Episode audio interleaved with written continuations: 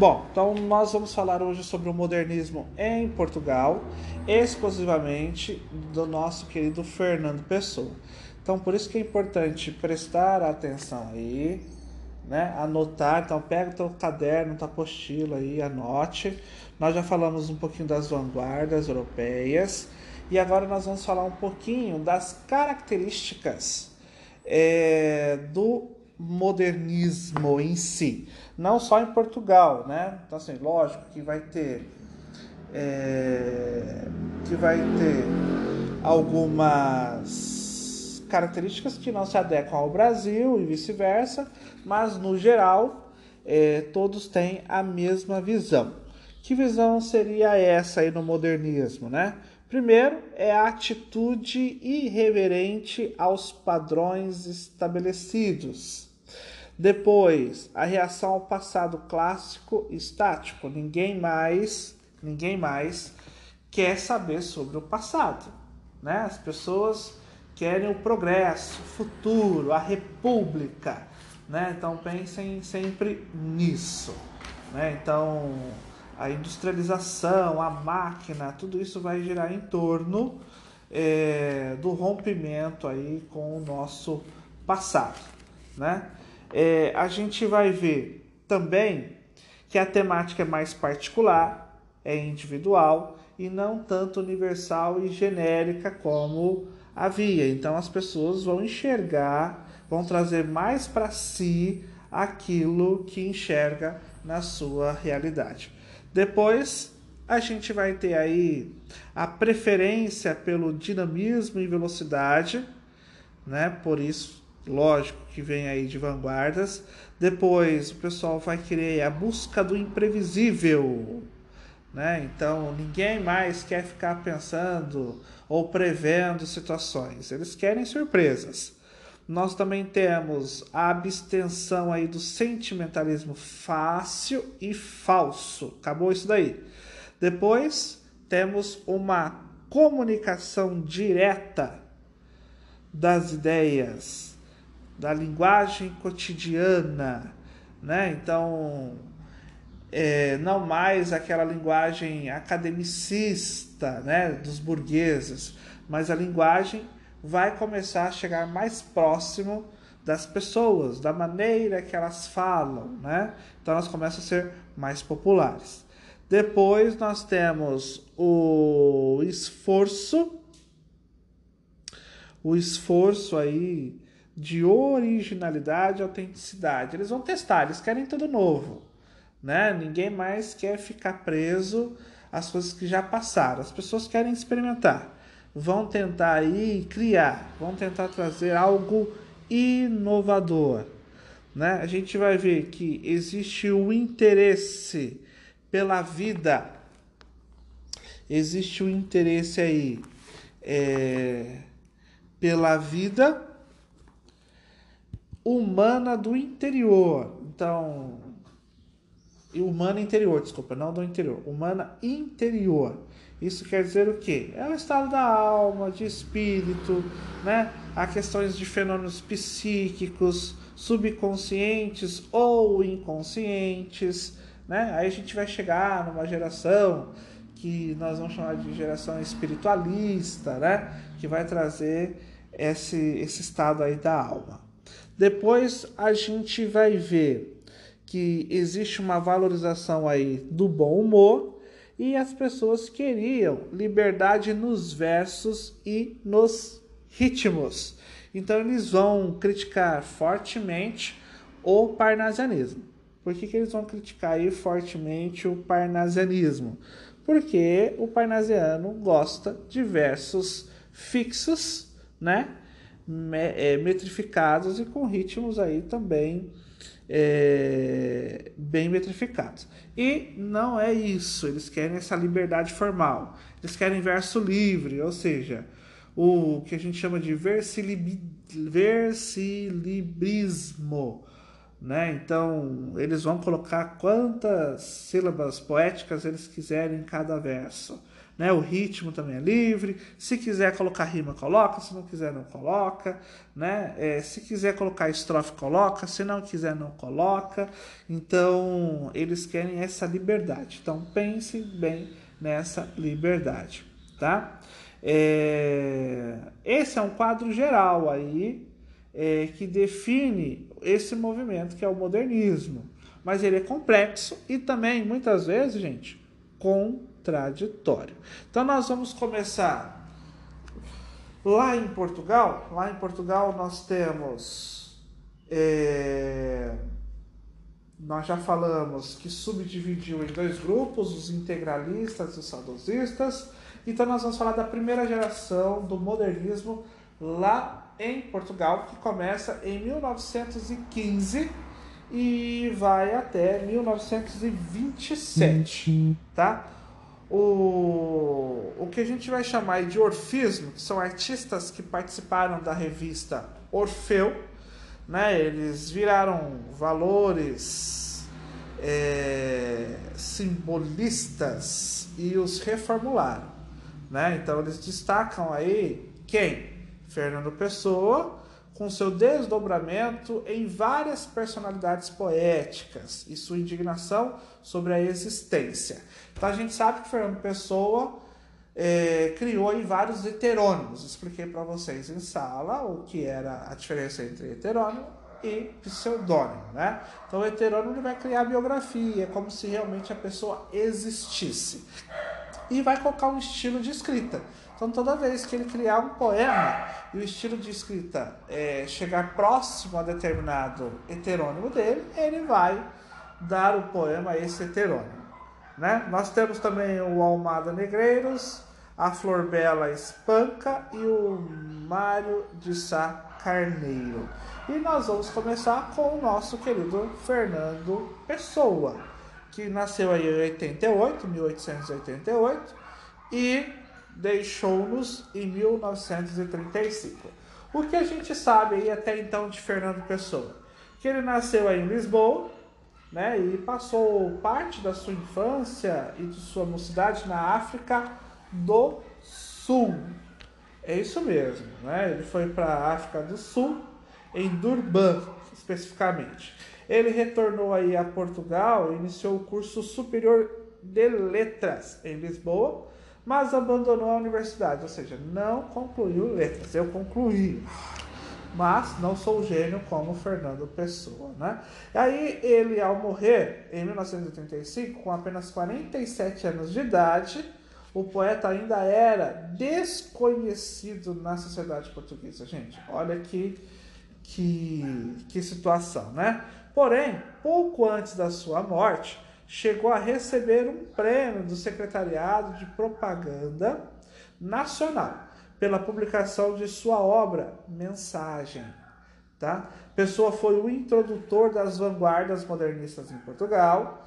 Em 1915, com Almada Negreiros e o Mário de Sacarneiro, ele fundou a revista Orfeu, então, marco inicial aí do modernismo em Portugal.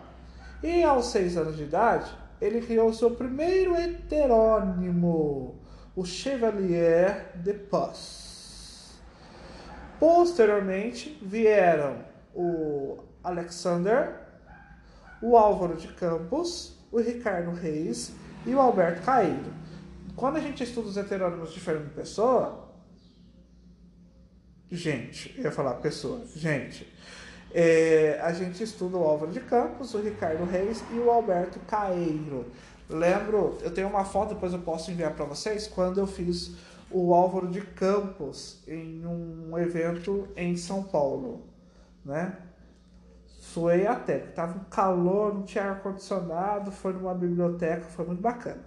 Bom, é, a invenção desses heterônimos de Fernando Pessoa, gente, foi a resposta encontrada é, a uma realidade que se mostrava múltipla, oscilando e dinâmica, né? Para poder sobreviver. Aos seus heterônimos, deu uma biografia, característica física, personalidade, formação cultural, profissão e até ideologia. Então, para você ver que é uma pessoa completa ali que ele nos mostra. Essa complexidade e o mistério dos heterônimos podem encontrar é, citadas aí numa carta do próprio Fernando Pessoa, Adolfo Casais Monteiro. Essa carta, gente, eu vou ler para vocês um trecho. Ele diz assim, ó, é muito bacana esse trecho. Ó, ele diz assim: Eu vejo diante de mim, no espaço incolor, mas real do sonho, as caras, os gestos de Caeiro, de Ricardo Reis e Álvaro de Campos. Construí-lhes as idades e as vidas. Ricardo Reis nasceu em 1887, não me lembro o dia e mês, mas tenho os augures. No Porto, é médico e está presentemente no Brasil. Alberto Caeiro já nasceu em 1889 e morreu em 1915. Nasceu em Lisboa, mas viveu quase toda a vida no campo. Não teve profissão nem educação quase alguma. E temos o Álvaro de Campos, que nasceu em Tavira no dia 15 de outubro de 1890, às 1h30 da tarde. Diz-me Ferreira Gomes, e é verdade, pois feito o horóscopo para esta hora, está certo. Este, como sabe, é engenheiro naval, mas agora está aqui em Lisboa em inatividade. Caeiro era de estatura média e, embora realmente frágil, morreu tuberculoso. Não parecia tão frágil como era. Ricardo Reis é um pouco mas muito pouco, mais baixo, mais forte, mais seco. Álvaro de Campos é alto, tem 1,75m de altura, mais 2 centímetros do que eu, magro e um pouco tendente a curvar-se. Cara rapada, todos. O caeiro, louro, sem cor, olhos azuis. Reis, de um vago moreno mate. Campos, entre branco e moreno, tipo vagamente de judeu português. Cabelo, porém, liso e normalmente apartado ao lado. Monóculo. Caeiro, como disse, não teve mais educação que quase nenhuma, só instrução primária morreram-lhe cedo o pai e a mãe, e deixou-se ficar em casa, vivendo de uns pequenos rendimentos. Vivia com uma velha tia, tia-avó. Ricardo Reis é educado num colégio de jesuítas. É, como disse, médico. Vive no Brasil desde 1919, pois se expatriou espontaneamente por ser monárquico é um latinista por educação alheia e um semi-helenista por educação própria. Álvaro de Campos teve uma educação vulgar de liceu. Depois foi mandado para a Escócia estudar engenharia, primeiro mecânica e depois naval. Numas férias fez a viagem ao Oriente, de onde resultou o opiário ensinou-lhe latim um tio beirão que era pó, que era padre, desculpa, pobre não, era padre. Como escrevo em nome desses três? Caeiro por pura inespera, inesperada inspiração, sem saber ou sequer calcular que iria escrever. Ricardo Reis, depois de uma deliberação abstrata que subitamente se concretiza numa ode. Campos quando sinto um súbito impulso para escrever e não sei o que. Né? Olha que interessante a carta que ele enviou aí para o nosso Adolfo Casais Monteiro, explicando basicamente esses três heterônimos, que são os três que mais caem aí no vestibular, né? e o que a gente tem que estudar. Então, nós vamos falar agora especificamente do Alberto Caeiro da Silva. Então, é, vocês aí é, anotem o que eu vou passar sobre eles, porque é bem importante, tá? Então é o Alberto Caeiro, é um heterônimo aí de Fernando Pessoa, que ele já falou muitas coisas, e agora você consegue pegar. O que, que a gente vai saber do nosso Alberto Caeiro? Primeiro, que ele é um poeta bucólico, tá? O que, que é o bucolismo? Campo, natureza, né? Então ele vive em contato aí com a natureza e é considerado o mestre dentre todos os heterônimos né? Ele é filósofo, acredita que o homem complicou as coisas com a metafísica e religiões. Ele defende, portanto, a simplicidade da vida e a sensação. Pensamentos aí do poeta. Por isso que a gente vai ver, gente, dentro do Alberto Caeiro, é, muitos poemas voltados à natureza. Tem um que é um dos mais significantes aí que chama O Guardador de Rebanhos. É muito bacana. Queria que vocês aí pesquisassem sobre este poema, né? É... Aí na, na casa de vocês. Chama O Guardador de Rebanhos. Certo? É, e nós vamos falar agora do Ricardo Reis, que ele nasceu em 1887. Ricardo Reis, outro heterônimo, não tem, não tem data de morte, tá? Então só tem aí o nascimento. E o Ricardo Reis, basicamente, pessoal, vai representar o mundo clássico tá? Ele é monarquista, educado em colégio de jesuítas, ele valoriza a vida campestre e a simplicidade das coisas e deixa de lado a emoção por desconfiar da felicidade extrema. Ele desconfia. Então, por isso que uma das obras aí que eu quero que vocês pesquisem na, na internet é obra poética de Ricardo Reis, Fernando Pessoa, né? Obra poética. Muito bacana é, esse obra poética aqui. Se, aqui onde nós estamos consultando tem várias partes, mas a gente não consegue ficar lendo esses poemas aqui para vocês, tá? Depois o Álvaro de Campos. O Álvaro de Campos, ele nasceu em 1890. Em 1890 e também não tem data da morte. O Álvaro de Campos, o que, que a gente já reconheceu dele até agora? Que ele é voltado para o futurismo, tá? Ele procurou aí expressar um mundo moderno. Ele é considerado o poeta do não. Olha que interessante. O poeta do não. Então, grande parte de seus poemas vão falar sobre a máquina, vão falar sobre o futuro, né? Vamos falar sobre tecnologia. Então, se você verificar que um poema está sendo é, tem nos seus versos aí palavras que envolvam máquina, que nem maquinismo, engrenagens, né?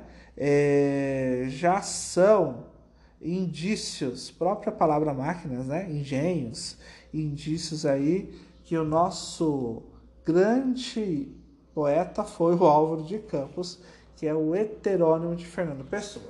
E nós temos o próprio Fernando Pessoa, que nós chamamos assim de Fernando Pessoa por ele mesmo, né?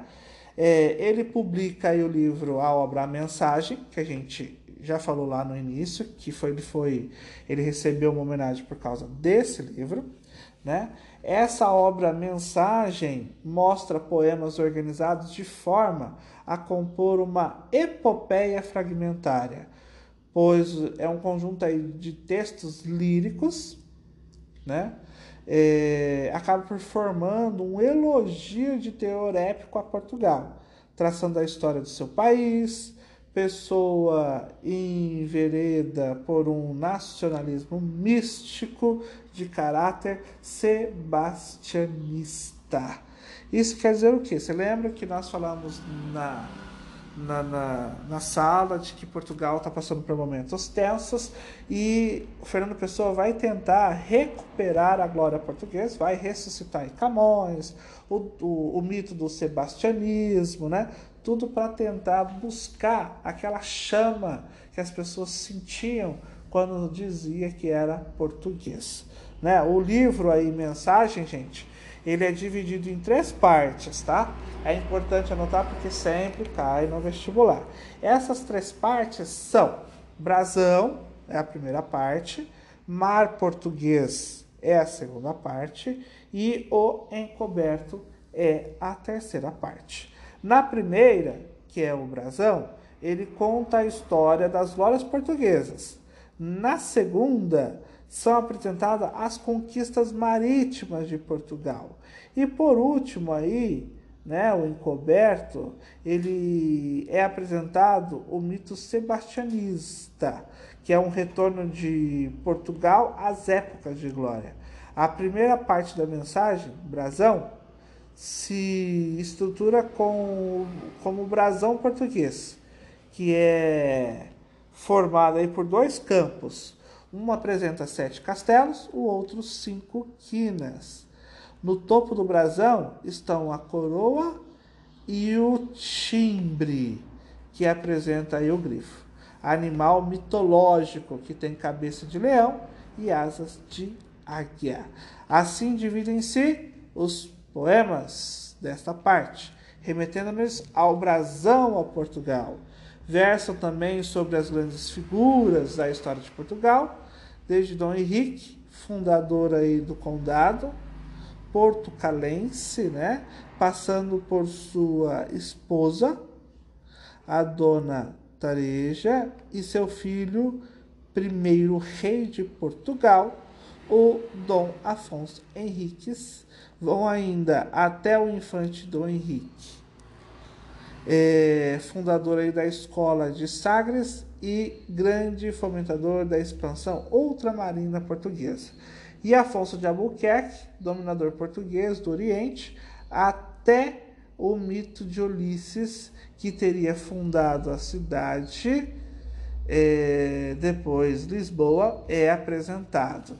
Então, para você ver como o livro ele vai buscar realmente essas raízes, essas glórias, né, portuguesas. Por isso que a gente vê que Fernando Pessoa tenta, tenta trazer de volta aquela glória que as pessoas não sentiam mais. Gente, falei, falei, falei. Alguma dúvida até então?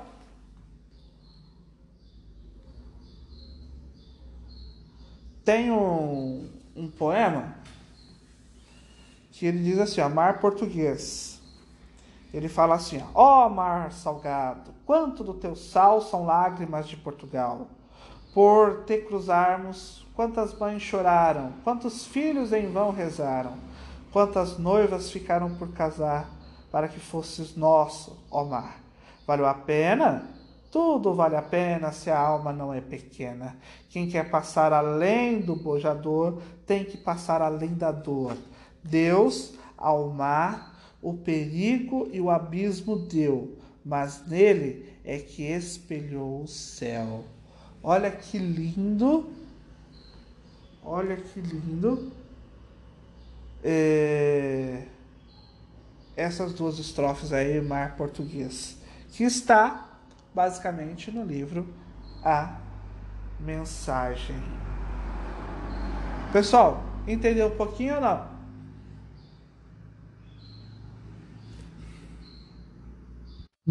Então a gente se despede aí. É, espero que vocês tenham entendido, né? É, a todo o conteúdo e quero as anotações no caderno. Tá certo? Beleza? Então, Obrigado a todos vocês.